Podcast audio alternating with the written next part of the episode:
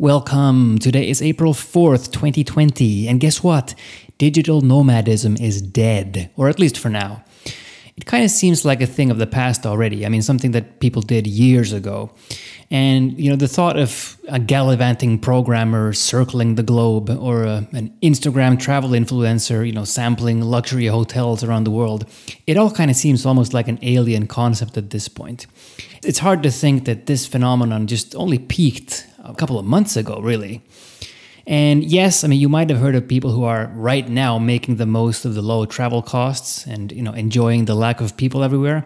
But if you look at the air travel, it's probably down by as much as 90% in terms of daily passengers. Also, if you do travel, then hardly anything is going to be open, and I guess most cities by now will have a pretty eerie vibe. Also, you don't know where you're going to get stranded if you do travel, and you don't know how the local lockdown policies are going to apply to you as a traveler, especially amidst the mass closure of all hotels. In other words, if you do travel, then rest assured that your experience is probably not going to be particularly glamorous or fun. Now, if you travel as a digital nomad, remember that any networking you're planning on doing is probably not going to happen. It's going to be pretty dead out there. The meetups are gone, the after work drinks, the get togethers, and all the social events and so forth, they're just not happening. And I think even longer term, in a post corona world, if and when we get there, then the appetite for travel in general is probably going to remain weak or weaker, I would say, because I don't think people are going to be all that interested in cosmopolitan, sprawling megacities anymore. And what a lot of people are finding out right now is that being holed up in a box in a big city indefinitely is not particularly fun. And by the looks of it, it's probably going to get even a little bit worse still probably quite a bit worse still.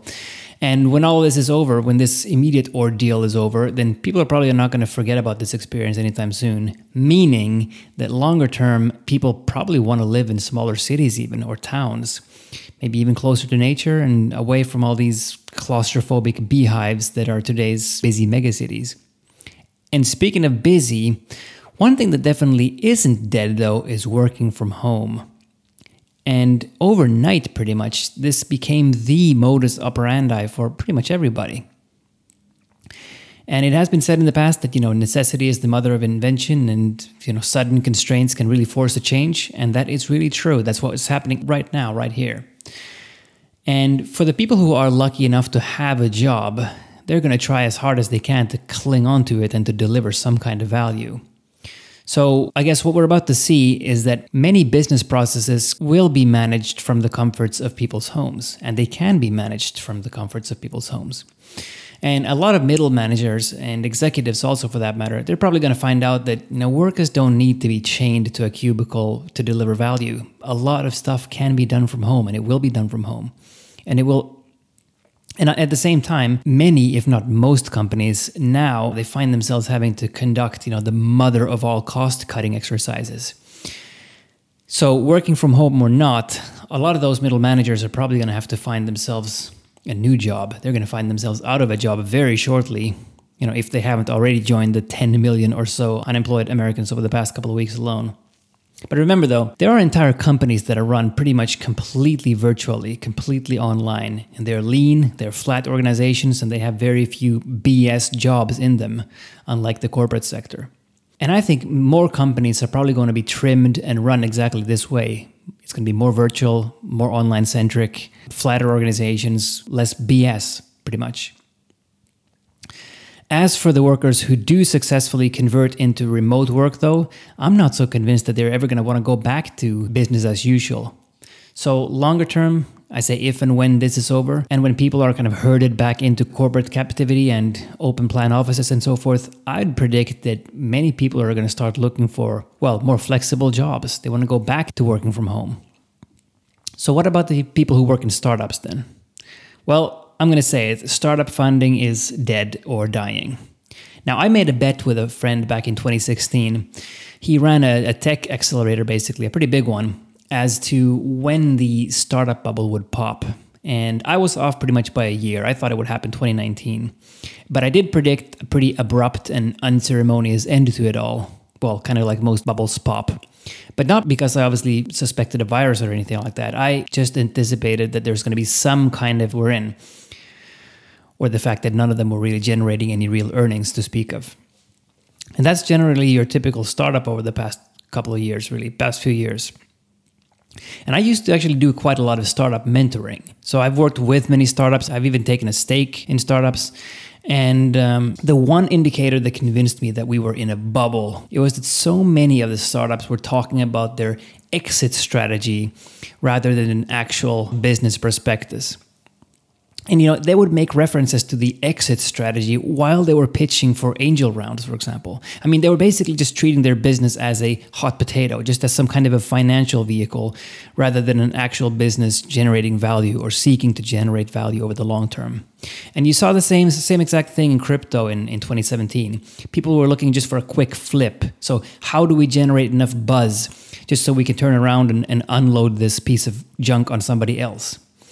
And we think about it for really successful businesses, truly successful businesses, the founders attempt to keep as much equity as possible and they even avoid raising rounds. They avoid dilution. They absolutely try to maintain as much control as possible. So these endless funding rounds and exits and so forth, they are the last thing on their mind. But during the startup craze, though, raising rounds was almost seen as some kind of a sign of progress or success. So I think you know risk appetite will disappear, and many VCs they're going to have to shut their doors. Even many angel investors, you know, they're not going to be funding you know speculative niche plays, and I think even the corporates they're going to return to their core activities, and that's just a simple truth. I mean, there will be exceptions to this, such as you know Slack, Zoom, Upwork, and maybe a few others that you know more tie into either cost reduction or supporting necessary remote functions and so forth. But the future for startups that tie it into the typical 2020 themes, it's going to be pretty bleak. And a lot of them, you know, they did rely on discretionary consumer spending you know frivolous entertainment vanity marginal conveniences and and that's why i say they're kind of a thing of the past by now so all of your ai and machine learning internet of things the interest in those has already begun to recede and from an investment standpoint the focus will begin to shift elsewhere. I mean, even the gig economy, it's going to suffer. And yes, that includes the likes of Uber and Lyft and the food deliveries and so forth. And especially if you think about the coming changes in regulation, you know, whereby contractors now have to be treated more as employees, the cost savings at hand with, you know, the gig economy businesses, that's going to go away. So those businesses are going to find themselves just being, well, conventional businesses all of a sudden. There's nothing special anymore about Uber. It's just a taxi company without any savings at hand. And also, I think that the metrics that matter to investors, they're also going to change. So during the dot com bubble, for example, success was all about, you know, eyeballs and visibility and traffic and so forth. And then that popped. And then in the following NASDAQ bubble, the one that ran up until 2020, that is, then it was all about, you know, user acquisition and to, to a lesser degree about actual revenue. Now, maybe, maybe in the next bubble, it'll be more about paying customers and real earnings, you know, margins, things that make a real business. And if you think about it, I mean, not even amongst the so called unicorns themselves do we even talk about earnings. I mean, most of them made a loss. Remember, speaking of Uber, Uber had a minus 60% profit margin last quarter, and Lyft had a minus 75% margin. I mean, imagine if you ran a business that destroyed that much money. I mean, for every dollar that came in, you lost 75 cents. I mean, you shut it down immediately. But the rationale was always that, you know, yeah, we're not making money right now, but we're gaining so much market share that as the economy grows, in the future, we'll basically come out ahead. We'll come out stronger. But well, guess what? The future is here, and people are not about to start spending more money on rides anytime soon. So those losses that these companies make, they're going to deepen dramatically, meaning the stocks are actually even more overvalued. So as I've been saying for a while, for a good while, the Nasdaq it has a lot more air in it, so don't be a fool. You're not picking up a bargain investing in any of those supposed unicorns anytime soon. Now, when I say that the bubble has popped, that doesn't necessarily mean that the unicorns will go to zero because, you know, with this current reckless monetary policy where we're trying to save anything and everybody, uh, it is possible that stocks can be artificially elevated for quite some time, but in real terms, in other words, if you measure the value of the stock in anything meaningful and tangible, it's going to go downhill from here. And so when these central banks are, are done with all their money printing, yes, you know, this can lift stocks nominally for quite some time. But in terms of preserving your purchasing power, investing in stocks is probably not the place. Now, that's not financial advice, it's just common sense. Anyway, I'm not going to miss any of these trivial apps that added basically no substantial value. We're just going back to reality for a little while. And with what the central banks have done in the past, I mean, we have basically released the maximum amount of purchasing power that could possibly have been released from the economy by keeping interest rates low, for example. Think about it like this. You can throw one heck of a party if you max out your credit card and, you know, take out a line of equity against your home, but when the hangover comes, it's going to be a ruthless one, and that's what we're facing right here. Now, one question that I've been getting quite a lot is, well, okay, so when do we get go back to normal then? Well, I think we're not going back to normal as we knew it because, well, we were not in normal conditions to begin with.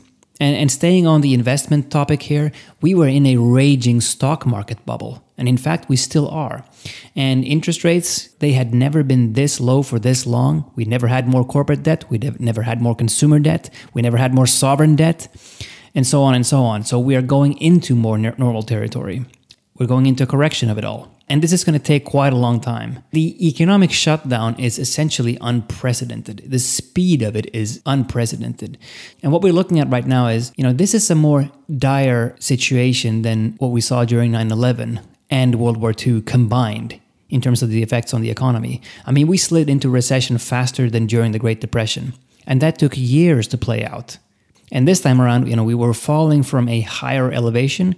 We were starting from much weaker financial conditions. So we have much further to fall. And as it stands, we're facing a few years of challenge. That's what I think. Well, when I say challenge, I mean I mean it in relative terms in comparison to the past decade that we just enjoyed. The sugar high of a decade. Well, okay, well so this one was a bit of a downer, I know, but that's kind of the reality for you there, folks. I mean, to try and end this on a somewhat more positive note, shall we say? I mean, it is positive that we are seeing a boom in working from home, that it is possible to begin with. And I think it's going to liberate a lot of people from what was, you know, a fairly incarcerating work environment. So maybe we'll look back at yesterday's open office environments the way we look back at coal mines. I mean, that's a bit of an extreme comparison, but you get the point. And, you know, there is the prospect of food shortages and so forth, so forth on the horizon. And I think that's going to actually teach people a hard lesson in the importance of uh, self sufficiency. I think the lack of medical equipment also and the critical medications that we're now lacking, that's going to teach governments the dangers of using global supply chains. I think the breakdown in manufacturing as well, even manufacturing the simplest things, that's going to teach businesses the dangers with just in time inventory management and so on. So there are lessons to be learned. Some of them are going to be very painful, but there are lessons to be learned. And hopefully, learning them will contribute to somewhat, somewhat of a more sound society moving forwards. Anyway, are you working from home? Do you love it? Do you hate it? Are you buying stocks? Are you bullish on startups still? Do you think we'll learn anything from all of this? What do you want to hear more about? Let me know what you think. You can send me an email on podcast at nyman.media. That's podcast at N-Y-M-A-N.media. And I'll riff on whatever you want to hear about in the next podcast. Until then, thanks for listening.